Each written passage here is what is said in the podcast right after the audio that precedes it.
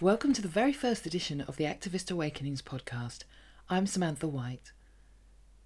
We seem to be living under a barrage of bad news headlines, and it's all too easy to see the myriad ways in which the world is going to hell in a handcart and crawl back under the duvet feeling powerless.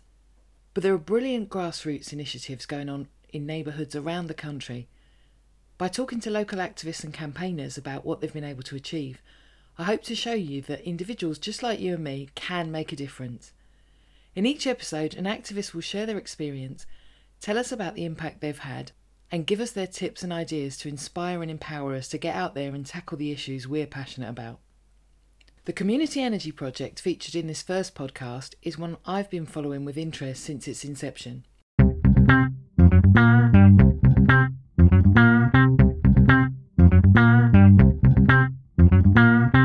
Today I'm in Brockley to talk to Camilla Berens, who is an environmental activist and writer, as well as co founder and chair of South East London Community Energy.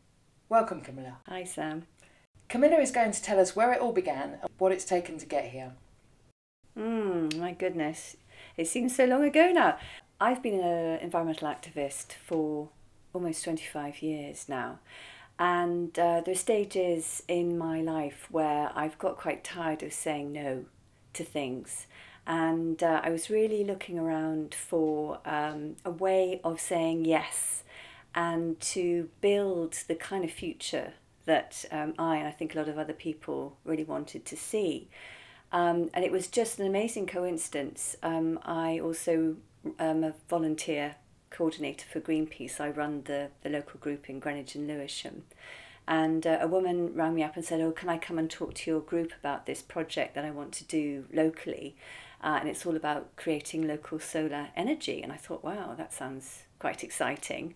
Um, so she came along and um, she just blew me away. She was really um, very well informed and very passionate. And it then transpired that she was also an activist who'd been of living pretty much in the same world as me. Um, and I got her language very quickly. Uh, so I decided to go along to one of the first meetings that she held down in Deptford. And the more I heard, the more I thought, this is absolutely what I've been looking for. It's a gift. Um, and it just made so much sense because she was saying that, you know, we've really got to start bringing our communities together because our government just isn't producing uh, the model uh, that we need for a sustainable future. I started to go to the meetings that were to, to bring the cooperative together, and then it just roller coasted. It, within a year, we started a, our first share offer uh, we'd raised over £200,000 to um, install solar panels on um, four local primary schools. And four years later, we've installed solar arrays on well, a total of seven local primary schools. And we um, have rolled out a whole number of projects to help reduce fuel poverty in uh, Greenwich and Lewisham. So uh, it's been really exciting, really hard, but I feel that uh, I'm part of a, a fantastic team, and I'd love to see every community in the country have a similar organisation doing similar things. Fantastic. And can you tell us something about the other founders? Mm. Well, it was brilliant because um, none of us had ever met before. We all live within, you know, a four mile radius of each other. Um, and they're all from very different backgrounds. So uh, it was almost a bit of um, syn- um, synchronicity that we all just got pulled together. I mean, one of them saw a flyer that had been posted up on a bus stop and came along, and uh, he's our sort of financial guru. He works in the renewable energy sector. There's been a lot younger uh, people, a lot older people, all sorts of careers, um, all sorts of uh, life experiences. So it's, um, yeah, a really interesting and dynamic group of people. Great. So, what was the challenge that you, as a group, saw? Um, you talked a little bit about the gap in provision there. Can you tell us a bit more about the challenge that you saw that you thought that SELCE could really make a contribution? Yeah, we've all uh, had very strong uh, concerns about climate change and wanted to physically do something to address the issue at community level. Um, so we had heard about a group in Brixton that had managed to raise money for these solar panels. They actually put them on local housing estates. And because there was or is this um, subsidy from the government called a feed in tariff, it meant that you basically get paid a little bit of money every time you produce renewable energy. So you could get a little bit of income. And then you can start playing around with things. You know, you, you can start uh, thinking about paying your investors back a, a, a small you know, percentage every year. Uh, and we thought this is a great idea, you know, because everybody wins. Then it's brilliant. You know, you you um, you get the solar panels up, so the local community is benefiting. Um, in our case, we, we chose primary schools. So the primary schools are getting reduced energy bills. We're getting uh, you know renewable energy being generated locally. The people who put money into our pot, they get 4% interest every year, so they get a thank you. And our model is such that we can actually pay them back their initial investment after 20 years. So it, you know, it's, it's win-win. It's a no-brainer. Why wouldn't you get involved in it?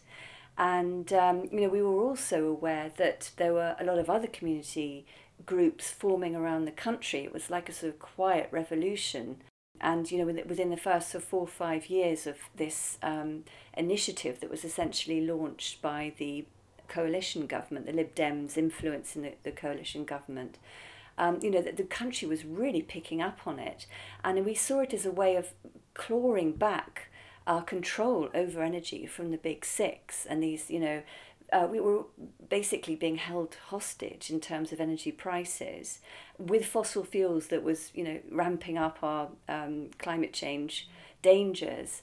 And uh, this little this model that had come out about just seemed like a fantastic solution in terms of empowering communities so that they not only owned the energy that they were producing but they could govern it. And uh, in in our case and in, in a lot of the so 200 odd uh, community energy groups that were mushrooming around the country, um, we decided to plough back um, any surplus into our community, um, and particularly those most vulnerable uh, to fuel poverty from you know this sort of cycle of rising fuel prices, rising food prices, universal credit, all these you know pincer movements uh, by the government, and and you know there we were, we could we could generate clean energy and we could help the people that have been really squashed by the, the current energy system. So it was a really nice virtuous circle. And what were the first steps that you took, or what were the key relationships that you needed? Well, luckily, Dr. Giovanna Speciali, who was the, the, the woman who really kind of was the catalyst for SELCE, had great training in facilitation. So uh, she was very good at bringing the group, the group together asking us to share how we wanted to be. And that was the most important thing. What kind of organisation were we going to be? Where was our core motive? Was it going to be profit? Was it going to be community? Was it going to be a national takeover of the energy system? What? So that was the first um, point of reference to actually decide our identity and then our rules. And um, I found that process quite frustrating, and I wanted to kind of push on with with getting the, the solar energy um, side of it um, going. But actually, it was very important that we did that because we needed to be very clear what our parameters were, and that's been so useful ever since. Because when we've had a uh, you know a, a dialogue about a, a particular issue, we've always been able to refer back to our rules, what we agreed, and that sort of resolved any kind of crunch point and allowed us to move forward. And I think, you know, um, I've talked to some people who've tried to do set up a similar community energy project, and they've fallen down at that first hurdle because they just couldn't agree, you know, on on on a nuanced part of being a, a cooperative. So, and that's given us a really strong roots and a strong sense of um, identity that's really helped us through some very difficult times in terms of overcoming inertia and, and, and system, systemic lack of understanding of what we are trying to do and, and sort of coming up against all sorts of hurdles that uh, you, you just do when you're pioneering uh, you know these projects. Um, people just don't understand what you do, so they kind of leave your your request or whatever on the on the on the out tray and just say you know can't be bothered you know and, and try and bury you. So yes, I think that was it. Getting our identity, understanding um, what our ground rules were was very important. You mentioned the fuel poverty alleviation work there. Can you tell us why it's so important to you as a group and so urgent and what you do to alleviate it in practical terms? Um, so, our vision is to try and build bridges to a more sustainable future, a future that's fairer, greener, and more relaxed because we really think that uh, life's too stressful and it's stressing us out, it's stressing the environment out. We need to think about things in a different way. Uh, and we also realise that you can't leave people behind when you're moving towards sustainability.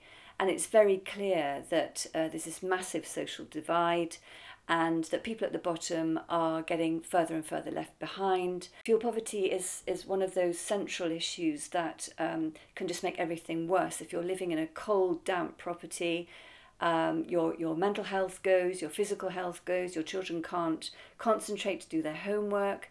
Um, if you've got elderly people living with you, their health declines. Uh, it's all proven. Uh, so we really have to tackle that as a core issue if we're actually going to um, take uh, the, the present situation, adapt it, and turn it into a sustainable future.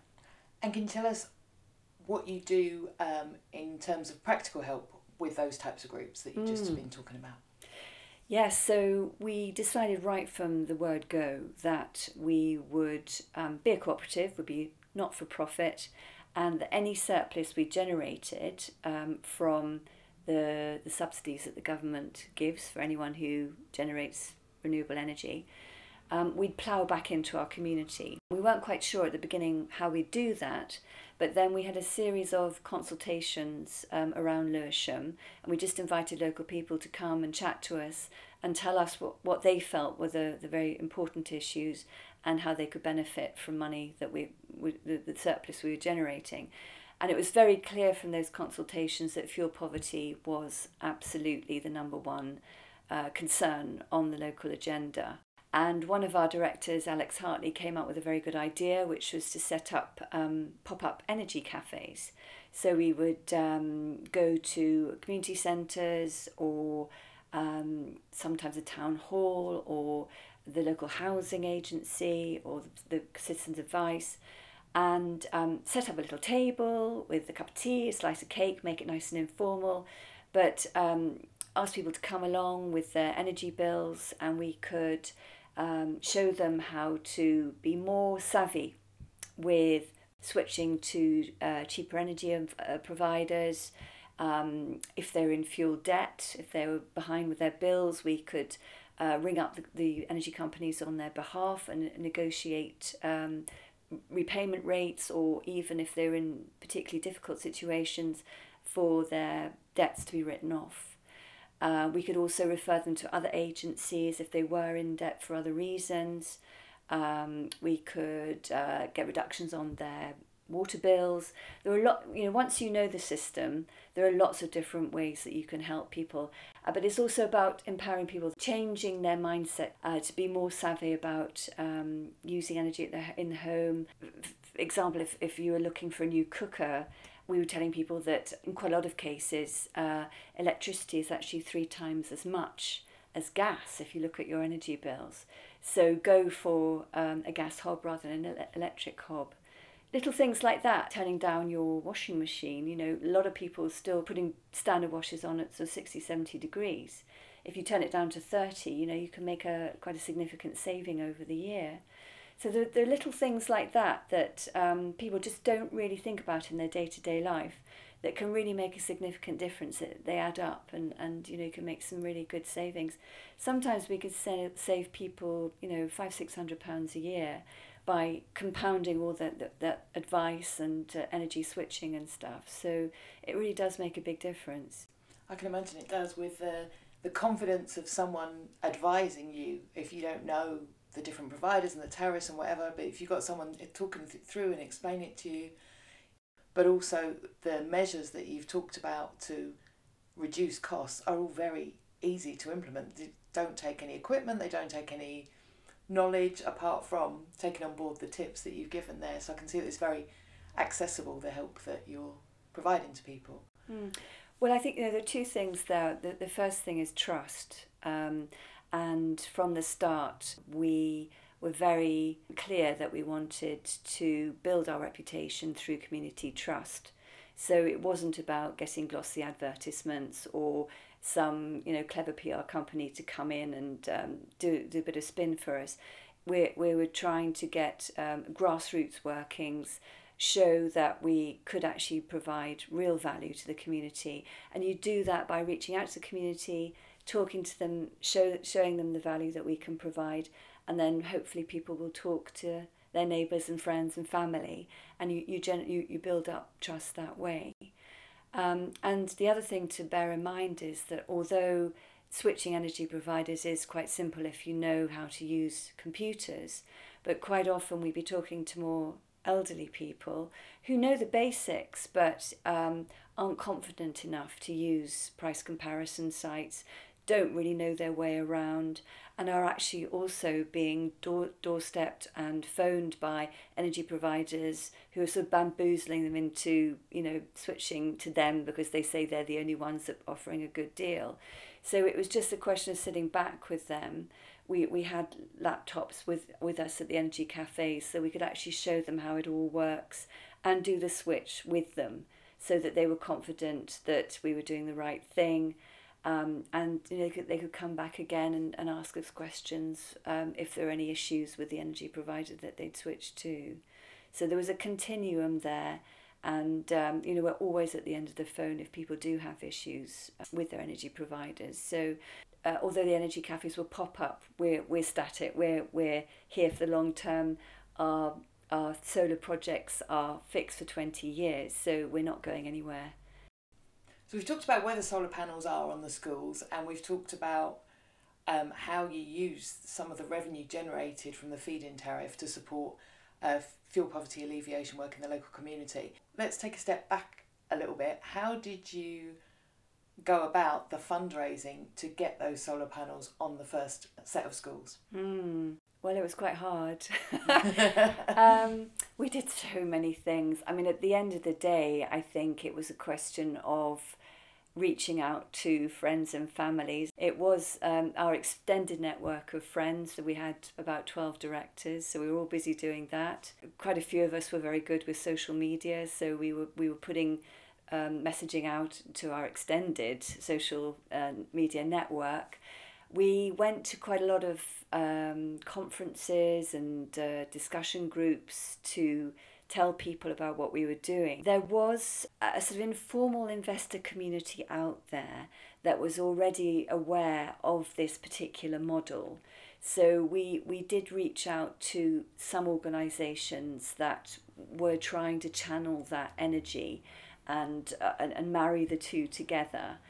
Um, so I think we've probably got some new investors in that way, and and it's amazing how you know word gets out, and, and you know when you when you start to talk about six digit numbers, it's just extraordinary, you know, to think that you can pull together that money so quickly. You could be spending t- 10 years, you know, doing little fundraisers and, and, and shaking cans and, and tins in the street. But because of this model where you're actually offering people, you know, 4% a uh, return on their interest every year. So it's much better than leaving it in the bank, which at the time they were offering nothing. There was absolutely no interest at all on a current account, and probably 1% on a savings account. Even ISAs were what, under 2%, I think, in a lot of cases. So people were casting around, and it, it just made so much sense that you're not only benefiting yourself, but you're actually pouring something back into the community to make the community stronger and to address climate change. I mean, it was a, a, a lovely model, it worked really well. So, you had a, a, a number of factors working with you there in terms of you've mentioned your extended networks, they have trust in you, then you've got investors who know the model and they know that it's worked in other places and it's not pie in the sky. So you've got their trust as well. Like you say, it is in physically in the local community. It's a way that people can be involved and contribute to the local community. It's not going to take their time, it's not going to take their energy. Um, and that was what attracted me. Just being connected, being part of where you live. So you mentioned the two hundred fifty thousand target there. What was the lowest level of investment? How what was the entry level point that people get could get involved? Mm. Well, that was a big issue. Um, it it was two hundred and fifty pounds. Um, and we did have a lot of discussions about that because we were aware that when we were consulting with people locally, a lot of them were very interested, um, but they didn't have any money to invest in something like that. Um, and then there's also the administrative side of it. You know, if you have people so putting in 50 pence here and there, you're, you, you'd be administering forever. And we were all doing it on a voluntary basis. Um, so we had to consider quite a lot of different factors, and we decided that um, there'd be a, a base level of £250 uh, and a top level of 20,000 and it, you know it, it was a difficult decision. For, for various practicalities we decided that that would be the, the base level. So we had investor members people who put money in and non-investor members. So people who were just interested in, in keeping uh, abreast of what we were doing helping to volunteer or whatever. That seems to sort of work all right. But you found a way of getting everyone involved, whether they could contribute financially yeah. or whether they could contribute their time and their skills, and so that's, that's a, yeah, it's a really nice balance, and again another way of being connected with the community. But in practical terms, that first wave enabled how many schools to get Four. solar panels? Four. Yeah. And then since then you've you built on that and you did a second wave with is it three more yeah. schools involved? Yeah. Um, and then uh, it became more um, difficult because the Cameron government that came in after the coalition very quickly decided that they weren't going to continue supporting renewable energies with subsidies. Uh, they were actually not just going to reduce the subsidies, but they're actually going to phase them out completely, which was just astonishing when we knew how much money of our, you know, public money was being invested in really nasty energy supplies like nuclear and fracking it was just absolutely gobsmacking. So it was slightly more difficult. The dynamics had changed. Some of the benefits uh, that we've been able to offer our initial shareholders, like so tax relief on their investment and stuff, had gone. But nevertheless, we we uh, managed to raise uh, another so 120,000 and we had a, a, very nice network of the three schools that were sort of joined together and they were very supportive. So uh, we managed to squeak in before the feed-in tariffs were reduced too much and, and roll out in, in another sort of nice project in, in Greenwich. So that was a relief really because again we just didn't know whether investors were going to be interested uh, once this really bad news had been announced can you talk a little bit about the work that you did with the schools in terms of educating the children and the what the energy meant for the schools? Mm. Well, um, on both share offers, we had um, celebratory events at um, the, some, some of the schools that were involved. Uh, so we um, brought all the, the, the, school children together and we had the mayor of Greenwich at one and the mayor of Lewisham at another um, and various MPs and uh, assembly members coming along. We explained what we were doing, and we had um, a little sort of solar panel monitor showing them how much energy was actually being generated, how it was connected to their roof. Uh, and, and what it was doing in terms of their future and you know reducing carbon emissions and hopefully um, helping us to, to push back climate change. So yes, we, we were very involved. That brings me on to another question anybody listening who's thinking of, of starting up an initiative will want to know who were your key partners, who were the, the need to know people for you guys? Well, oh, there, there's really there was no one to start off with. You know, we were looking at ourselves saying, how on earth are we going to do this? We felt very isolated, very alone. And then we suddenly had an amazing piece of luck. We met a woman called Claire Pritchard, who runs the Greenwich Cooperative Development Agency. And she's been working in the local community for three three and more decades. And she really got what we were trying to do and got very energized about it. And she opened up doors. She you know she recommended us. She um, gave us space in her own offices so that we could uh, really start pushing forward And then we met another brilliant person in the form of David Dixon, who was a head of the local primary school, Mulgrave, in Woolwich. And again, he was uh, introducing a whole range of really exciting environmental projects um, for the children there. And when he met us, he just loved the idea of putting solar on his school and, and obviously saving the, the school money. Um, and, uh, you know, once he'd given us the go ahead, he was busy talking to other heads, other schools in the area, uh, recommending us as well. So those two people were absolutely phenomenal and really, in hindsight, made our, our dreams into a reality. There were some local councillors uh, who sided with us and, and championed us with the local authorities gradually. Didn't happen at first, but you know, I think it's the nature of the game when you're starting something completely different and you haven't been tried and tested. No one's particularly interested in doing anything with you, and that that's the case wherever you go. So it was uh, really through just grim determination that we managed to. Uh, you know, get this this this idea rolling, and just striking it lucky and finding the odd person to champion us. One local MP, one assembly member, Len Duvall, was, was great at um, you know helping us um, it, expand and, and improve our profile with the, the London Assembly. Our second share offer was launched in the central chamber at City Hall. So, um, yeah, gradually, you know, we, we began to convince people that we weren't completely bonkers, um, and, and, and the thing grew. And how did you do that convincing? Was it by showing them what you'd achieved already, or was it by just and persistence, as you say? Mm, I think it was. It was a bit of both, um, and the fact that you know we we weren't an isolated example. There were over two hundred community groups around the country doing very similar things, and there was this brilliant group, Community Energy England, uh, that was trying to sort of bring all these different projects together on a website and to show they did a lot of research in after two or three years to show the benefits of, of these community initiatives. So there, there was a little bit of evidence, you know, to, to support what we were doing, but locally we were the only people. So it was convincing local people that we had the credibility, the knowledge, um, the determination um, to actually produce the goods. So finding your way into a sort of a national network that people could sort of understand and comprehend as there's more structure to this, there's evidence behind it, that was really helpful to you. Absolutely, yeah, definitely. We were looking at um, what was Brixton Energy then, is now Repowering London. Um, as our role model. So those those kind of dark hours when we were struggling to overcome uh, sort of local inertia and um, indifference. We knew they they'd done it and it was possible, and I think that was very helpful in those early days. What are the things that SELCE has achieved or that you've seen happen through your work that keep you all going?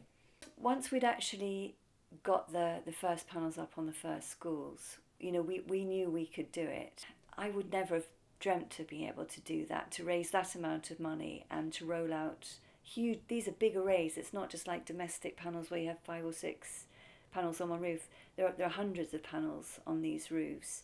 And it's, it's sort of a miracle, really, that we've done it at all. There are 20,000 fuel poverty households in Greenwich and Lewisham alone. We know they're out there. We know that they need our help. We've already reached out to 2,000 uh, individuals and households through our our energy cafes, our uh, workshops that we ran in community centres and for frontline workers. Um, and we've sort of already helped uh, clients make over £60,000 in, in savings. Um, and we've reduced their individual um, CO2 emissions by over a tonne collectively. You know, for me as an environmentalist, the fact that our arrays have saved about 80 tonnes of CO2 since we started from being emitted into the atmosphere. I mean, that's as a little community group, you know, Shoesting group, 12 of us volunteers, that's quite impressive in terms of us locally trying to do our bit. So, you know, we're doing good in terms of energy advice. Um, we've saved about 80 tonnes of CO2 uh, because of our solar panels on, on local primary schools. The schools themselves have saved about £13,000 uh, in reduced electricity costs, um, and our panels are generating enough energy, uh, the equivalent of you know powering 75 homes. So they're small steps, but they are already making a difference. So we've just got to keep on carrying on.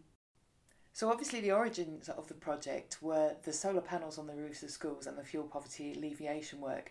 But you've been very inventive in keeping the business model moving forward and you've come up with all sorts of different projects that are aligned with that. Can you tell us a bit more about those? That's absolutely right. It, you know, it's been a very difficult time uh, with the subsidies being um, removed. So we've had to really think on our feet and it's lucky uh, for us really now. We have made very strong connections with the local councils and with uh, a kind of broader support base. So, yes, we, we have been moving in different directions, uh, and there are two uh, very valuable projects recently. Um, one is the Solar Buyers Club, which um, essentially brings local people together uh, who are interested in putting solar on their, their roofs. And by organising collectively through us, uh, we can get cheaper solar panels for them and a cheaper installation. So we actually take the pain away from the whole process. It makes it much more affordable and, and less of a brain ache for them. So that has actually been very popular and it's an ongoing process. So if anybody listening to this uh, wants to get involved in that, please contact us particularly if they live in Lewisham and Greenwich. More recently, we've teamed up with uh, Lewisham Council and another co op called Retrofit Work, which, as it says on the tin, um, they are a cooperative that uh, goes out and, and, and improves the energy efficiency of houses for people. We're working with the council to identify people that are basically living um, in uh, rented properties or their own properties but are on a low income and may have you know, vulnerable people in their household. Uh, to identify um, grants and, and uh, either completely cost free or, or low cost uh, measures that they can uh, put into the home to, to basically make it more warmer and more affordable. Um, so again, if, if anybody listening falls into that category, please do get in touch with us because uh, we can certainly help you. Tell us about the solar roller. Is that a fundraising or an awareness raising initiative? It's a trailer with solar panels on it uh, so we can take it off to events and set it up and power your sound system or your kitchen or whatever you need for your community um, activity. So the initial idea was essentially just to re- reduce um, the, the pollutants at community events because diesel generators are really filthy things and they're noisy uh, and just not 21st century. So uh, we thought, well, if we had a solar powered um, system. That would be really great for our communities. It would help children because they're not breathing in really nasty fumes. Uh, and then it sort of developed a bit more into an information area as well. So we can go with the panels and set up a little information tent, and we've got uh, information boards, and we've got um, a doll's house which has got all sorts of energy saving tips that you press buttons, it'll tell you how much you've saved. Uh, we've got a, a Jenga game, so depends of the the bricks you pull out, um, you are saving more, or you're kind of toppling over because you've got too much CO two being emitted.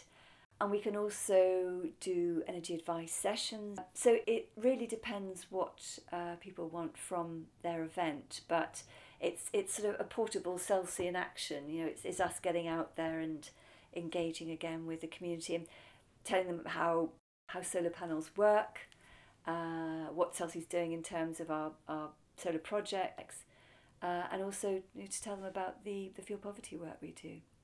So you've come up with some really creative and eye-catching ways to get your message across and, and get out to interact with the local community. So what's the biggest lesson you've learned along the way? Hold the vision and be ballsy. You know, you, you just got to go out there and ask people and be quite rigorous. I think always look for best practice. Don't cut corners or have that social conscience. Know that you're doing things the right way, honest, the honest way, and and build that trust. You know, if you can build that trust from the beginning and maintain it, then people start to come to you. We're constantly learning. We're constantly looking for uh, professional guidance Um, pro bono legal advice has been absolutely invaluable, i.e., you know, free advice from solicitors and things. Uh, and we're actually looking for some solicitors to join our board of directors at the moment because it's very useful to have legal advice, you know, as we're making these decisions in the long term. So, what would you say to any listeners who are potential activists and sitting there considering getting involved in something like this locally themselves? To actually just do it, you know. Uh, so many people sit around in their front rooms talking about things, but, you know, we haven't got time to do that anymore. We've actually got to get together and realize all those ambitions, realize the visions of the kind of future we want to see. Because at the moment, our vision is being blurred and narrowed. We just need to, to change the mechanisms round to make it easier for all these initiatives to really blossom. And you know that that is you know, what you've got spare time. We've got 10 years to basically save the human race from self extinction. What else have you got that's better to do? You know, tell me next time you end up going down the pub with your mates. Really, is that the most valid, you know, useful use of your time when this imperative is looming over us, you know, larger every day? So I just say, realize it. You know, make that idea happen and you'll find that, you know, once you start talking about it, you'll fire up other people. And before you know it, you've got a gang of you who are all really getting excited and energized by it. And then, you know, then it all starts. And I, I, if I sound negative about some of the experiences we've been through, you know, as twice as many brilliant experiences have come out of SELCE. And I, I've been blown away by um, not only what we've achieved, but how kind people have been to us, how brilliant all the volunteers that have come in to help, you know, with our, our other projects, um, how, how wonderful they've been. Um, it's just been the most extraordinary, uh, life changing experience. And uh, God, I you know I wouldn't have done anything differently. It's made me a stronger person. It's made all of us stronger people, and more determined. You know, we're not going to be we're not going to be killed off by inertia and vested interest. You know, this is just, it, it, it's extreme times, and we've really got to grasp it and, and turn the negative into a positive and start building all these bridges. You know, we, we, there's a big gulf there. We need to, to build lots of different types of bridges very quickly.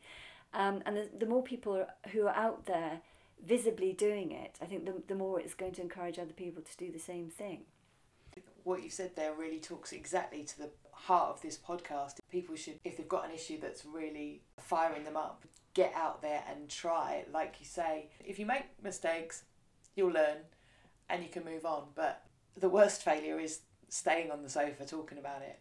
Absolutely, absolutely. To me, it feels like there's this huge dam of inertia that's holding back all this energy, all this innovation, all this community spirit. And we just need to start chipping away at the base of that dam and allowing all that energy to start coming through and breaking away. It just takes one or two little tweaks, little chips to undermine that wall and it will come down. So uh, I take to people, you know, just, just get a little bit more uh, radical in the way they're approaching things.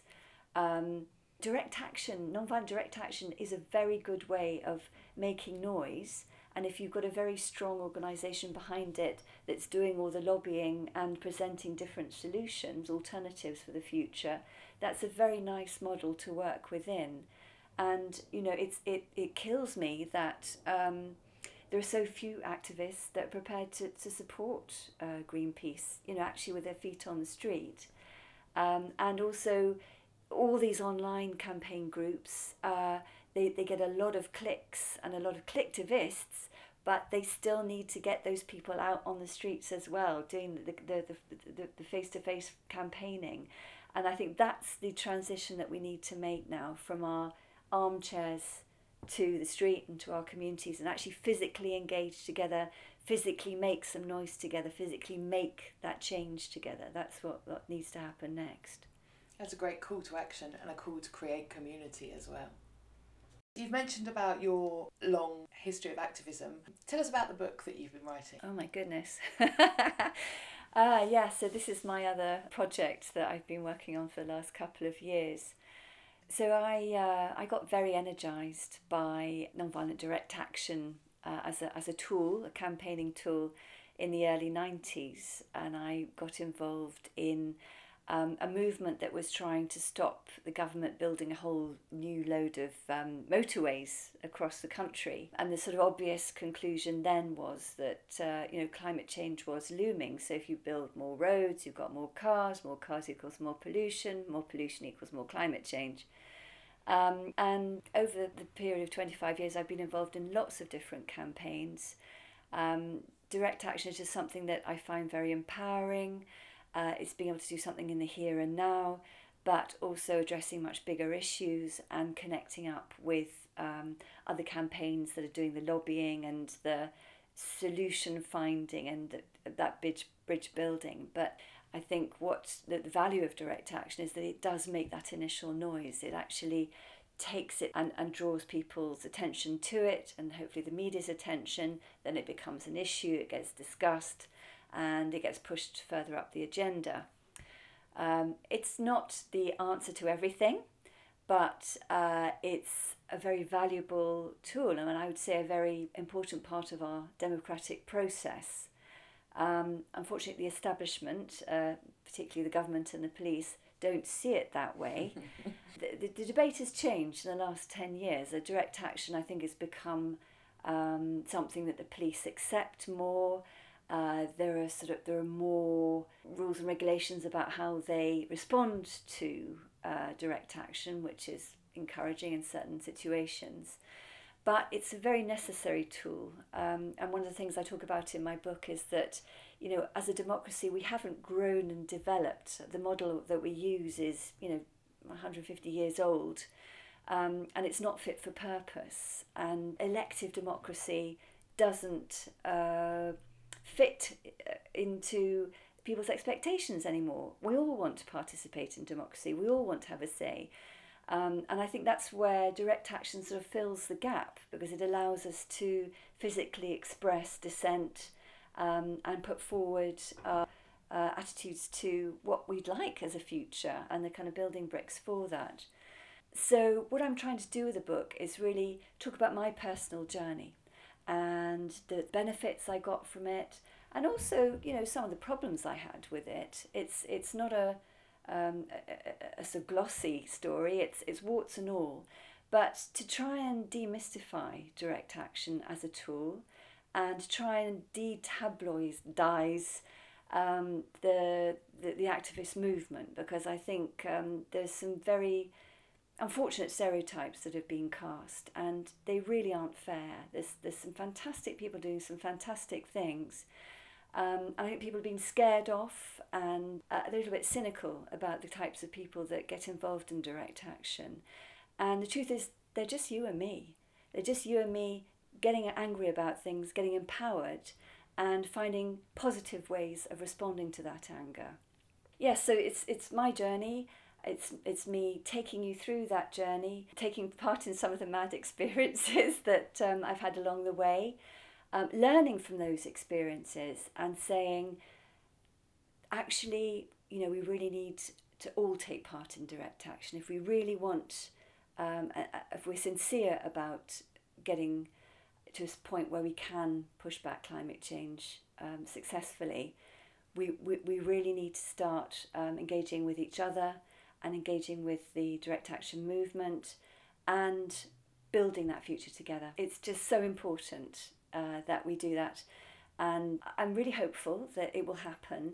And I think, unfortunately, because of the way that our uh, voting system is, is so skewed and so unfair, the Green Party doesn't have a chance. And really, they should, because they, they're just about the only political party that has a really clear vision of what we need to do and how fast we need to change. Um, but you know, as an individual, I really do. I am heartened by the way Jeremy Corbyn has changed the Labour Party. I've now spoken to quite a lot of um, the people working with him. I'm I'm very encouraged by how progressive uh, those people are and how they're building, bringing in p- progressive thought uh, and really embracing um, a constructive mechanism for change uh, that we can achieve very quickly. So, um, you know, that's just me, that's how I feel.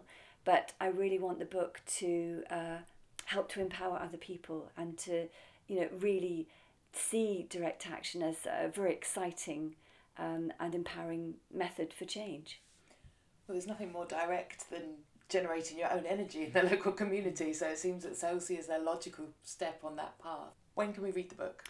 Oh my goodness! When it, I'm nearly there. I'm. Uh, it's got eight chapters, and I've done six and a half. So I think hopefully next summer uh, I'll be putting it together, and and uh, the the first uh, the first edition will be coming out. So I'll keep you posted. Brilliant. Maybe we can have another chat when uh, when the book comes out and uh, draw on your experience some more. And where can listeners find out more about SELCE and the work it does? Well, uh, online really, uh, selce.org.uk, and it's S E L C E, although it's, we pronounce it CELSI. We should be uh, launching our new website quite soon, so it'll be uh, a lot easier to navigate. Out and about all the time, you can come and see us at our office in the Greenwich Business Park. Just connect with us online, and we will uh, very happy to come and talk to you or, or invite you over to come and see us.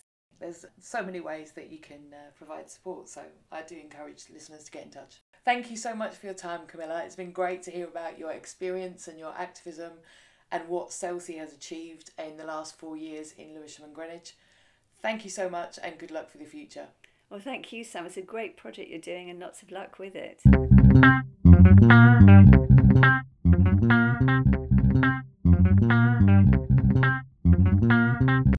Thank you for listening to this episode of Activist Awakenings. If there's an activist in your area doing inspiring things, I'd love to hear about them. Tweet me at activistawaken1, one is the numeral, or email activistawaken1 at outlook.com. Talk to you soon.